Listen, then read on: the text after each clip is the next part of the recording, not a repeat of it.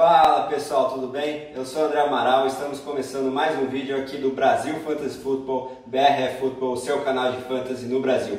Seguindo a tendência de transformar os artigos lá do site em vídeo, hoje a gente vai falar sobre um assunto muito, muito legal, viu? Best Ball. Se você nunca ouviu falar, fique ligado que você vai aprender tudo a respeito. Se você já ouviu falar, mas tem curiosidade para se aprofundar um pouco mais no assunto, você também vai ter conteúdo. E se você já sabe o que é, Fique pelas estratégias, vou falar um pouquinho de algumas estratégias que podem ser implementadas nesse tipo de liga. Mas antes da gente dar início, fico aqueles recados de sempre, né?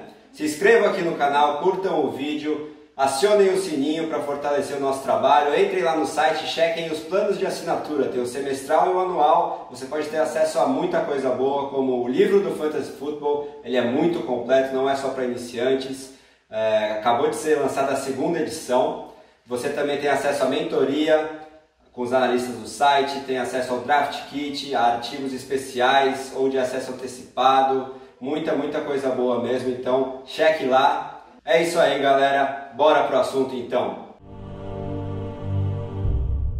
Uma coisa que tem que ficar muito clara é que as ligas Best Ball estão disponíveis no Sleeper, que é a melhor plataforma do mundo, mas se você ainda não conhece, Baixa aí no seu celular ou entra no site sleeper.app, sleeper.app.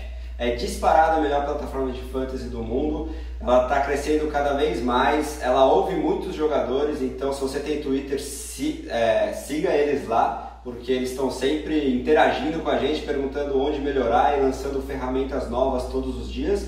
Uma delas é exatamente a Best Ball, essa modalidade de fantasy tão popular nos Estados Unidos e que agora, por meio do Sleeper, está disponível para o resto do mundo, inclusive o Brasil.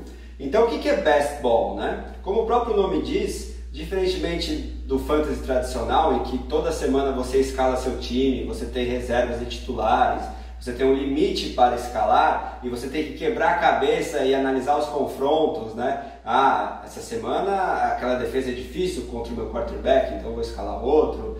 É, esse confronto é favorável para o meu running back, então vou escalá-lo. No baseball você não tem que se preocupar com isso. A escalação ela é definida só depois da rodada, baseada nos melhores desempenhos dos seus jogadores naquela semana. Então, é uma modalidade que facilita muito a vida do jogador de fantasy e permite que ele faça talvez a parte mais legal do fantasy, que é o draft.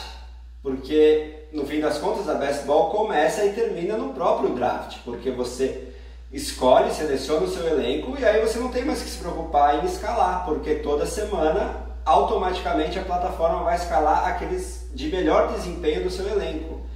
Então o que isso significa também?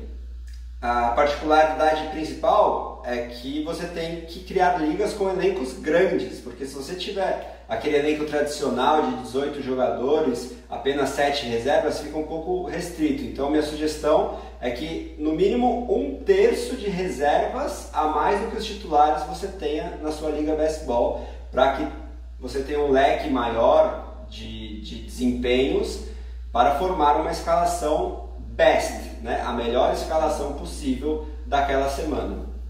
E bom, qual que é outra particularidade em razão disso também? É, é muito mais indicado em ligas baseball que você desabilite os waivers e as trocas, né? Então, como ela, como eu já disse, começa e termina no próprio draft, não faz muito sentido você habilitar é, essa possibilidade de trocas e waivers, porque a finalidade maior do baseball é você draftar e terminar ali a, a sua incursão direta na liga, né? Você criou aquele elenco que você achou bom no draft e a partir daí você só acompanha o seu desempenho semana a semana, sem ter que toda terça-noite, como todo bom jogador de fantasy sabe, fazer aqueles claims de waivers ou pensar em trocas. A baseball é mais focada no draft mesmo e aí ela tem outras particularidades de estratégia que eu vou falar um pouquinho mais para frente. Então é isso, por mais que o Sleeper, que ele é ultra customizável, te permita é, ter waivers e ter trocas, o mais indicado é você desabilitar essas funções. Uma outra coisa também que é mais comum nas ligas baseball é não ter aqueles confrontos diretos como a gente está acostumado, né? Cada semana você enfrenta um adversário da sua liga é bastante comum usar a modalidade de pontos totais ou total points, né? que é mais parecida com o Cartola, tão popular aqui no Brasil, que é a cada semana os times irem somando pontos e terminar como se fosse um campeonato de pontos corridos mesmo, porque vai mais de encontro com a proposta do baseball, que é sempre você se aproveitar do melhor desempenho dos seus jogadores semana a semana, mas nada impede que você mantenha o sistema de, de confrontos diretos, com playoffs, como é, sempre acontece. E aí, uma pergunta que eu até recebi no Twitter depois de lançar o texto é em relação a como achar isso lá no Sleeper, né? Porque quando você cria uma liga, ele te dá as opções de estrutura da liga, que já são também conhecidas, né? que é a mais clássica, mais tradicional, que é a redraft, que ano após ano cada time muda o elenco inteiro, tem um draft completamente novo. A dynasty, que você mantém o elenco depois do draft inicial para sempre, até você extinguir a liga, e aí você só tem o draft dos calouros ano a ano. E a keeper, que você mantém alguns jogadores de acordo com, com, o round que eles foram draftados e o resto do seu elenco é colocado de volta para o draft geral e, e o draft acontece anualmente também. Então, a baseball ela não se encaixa nessa uh, estrutura de liga.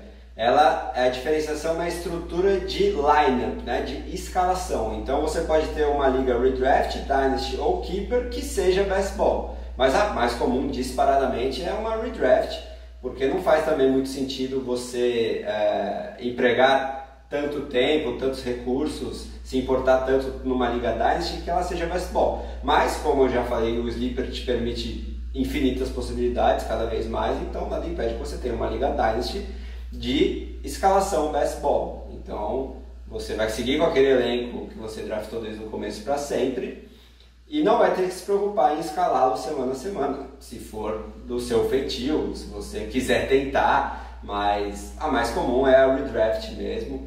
E aí o pessoal acaba fazendo dezenas e dezenas de ligas baseball em que as trocas e os waivers estão desabilitados porque ela começa e termina no próprio draft. Então ela também acaba sendo uma ferramenta muito legal para você treinar o seu draft em ligas escaláveis, em ligas mais tradicionais, a liga que, que você já conhece. Então, ao invés de você fazer mocks, você pode combinar com seus amigos de fazer várias ligas uh, porque aí todo mundo vai estar treinando para o draft, de quando chegar as ligas redraft ou ligas startup de Dynasty mesmo, que drafts startup de Dynasty que já estão acontecendo, uh, enfim, ou de keeper, ligas keeper. É um ótimo modo de treinar draft, porque uma liga baseball, em sua essência, como eu já falei mais de uma vez, começa e termina no próprio draft. Então, o que isso significa em termos de estratégia, né? Uma coisa que é sempre muito legal da gente falar. Por essas próprias características, aqueles jogadores de menos consistência, mas de muito teto, né? É, muita capacidade de explodir semana a semana com big plays, né, com jogadas de ganho de jardas muito significativas, eles ganham valor, porque você não tem que ter muito aquela preocupação em ter aquele jogador ultra volátil que você deixa no banco na semana que ele explode e escala na semana que ele vai mal. É, talvez o maior exemplo de um desempenho muito melhor na baseball do que nas ligas regulares tenha sido ano passado com o Tyler Lockett, o wide receiver do Seattle Seahawks, que ele fez 56% da pontuação total dele no ano, em que ele foi o oitavo melhor wide receiver para o Fantasy em apenas 4 semanas de 16. Então, ele teve apenas 4 é, semanas de boom, mas de um boom estratosférico e muitas semanas de bust, né? Semanas que você escalou ele com confiança, porque na semana anterior ele tinha pego 3 touchdowns, feito 200 jardas, como aconteceu em um dos jogos de 2020, e logo depois ele fez 4 recepções para 33 jardas. Na best ball você não vai ter que se preocupar com isso, porque nessa semana de baixa ele não vai entrar no seu time, ele não vai estar entre os melhores desempenhos do seu time. Só que na semana em que ele explodiu de fazer 50 pontos só ele, você vai ter ele garantido sempre, porque a Ball te garante é, os melhores desempenhos toda semana. E aí o que isso significa? Principalmente nos wide receivers, isso é mais visível, né? Como eu deixei claro lá no texto também. é, num nível mais de elite, é quase unânime que o Tyreek Hill, que é o jogador mais explosivo da liga, talvez o mais capaz de gerar big plays, porque joga com uma Holmes e porque tem características muito ágeis de velocidade, é, vira e mexe ele faz jogos que ele ultrapassa as 200 jardas, os dois touchdowns. Ele é quase que unanimemente o wide receiver 1 nas best balls, exatamente por essa capacidade, né? Uh, e aí, em, em, níveis mais intermediários, a gente sempre lembra daqueles jogadores que em, em ligas tradicionais a gente não tem muito, muito apreço por eles, como o Marcus Valdez-Scantling, o Michael Harman, o Deshaun Jackson, que em 90% das semanas vão no máximo pegar uma recepção para 20 jardas, mas que são capazes de fazer aquelas big plays, porque são aqueles típicos recebedores de velocidade que podem é, receber touchdowns longos a qualquer momento. Então você tendo ele ali no finalzinho do seu elenco na best ball, você garante que naquela semana ou duas semanas em que ele explodiu, você vai ter aquela pontuação no seu time. Uh, e aí, dando alguns outros, outros exemplos de outras posições, né? Uh, aquele quarterback um pouquinho mais volátil, que, que pode lançar três interceptações num jogo e no próximo fazer quatro touchdowns e ultrapassar as 400 jardas, como o James Winston, por exemplo, ou o Ryan Fitzpatrick, que ganha um pouquinho de valor na baseball, enquanto aqueles mais estáveis, que garantem aquele bom floor, mas muito dificilmente explodem para jogos de 4, 5 touchdowns, como um Derek Carr, um Kirk Cousins da vida, eles perdem um pouquinho de valor na baseball. Então, é basicamente isso que você tem que ter em mente, né? Buscar o teto, aqueles jogadores que podem uh, explodir semana a semana, por mais que na maioria da semana, das semanas ou em algumas semanas eles possam uh, decepcionar, né? Aqueles mais voláteis de consistência mesmo. Uh, um outro, uma outra estratégia boa de, de empregar nas best balls é buscar aqueles handcuffs running backs mais claros, né? aqueles reservas imediatos que você sabe que vai ter volume quando o titular estiver machucado, ser desfalque por qualquer motivo. Então, por exemplo, um Tony Pollard dos Cowboys, o Alexander Madison dos Vikings, o Daryl Henderson dos Los Angeles Rams. É interessante você ter na best ball, acho que ainda mais do que na redraft, porque você tem a garantia de que se ele for acionado a ser titular, ele vai ter bastante volume, e você tendo draftado ele, não tem mais que se preocupar, porque você é, muito provavelmente vai ter um bom desempenho deles quando o titular estiver ausente. Então, acho que é isso, galera, em termos de estratégia, de explicação do que é baseball. Vale muito a pena você dar uma olhadinha nessa nova modalidade aí quentíssima que o Sleeper disponibilizou pra gente.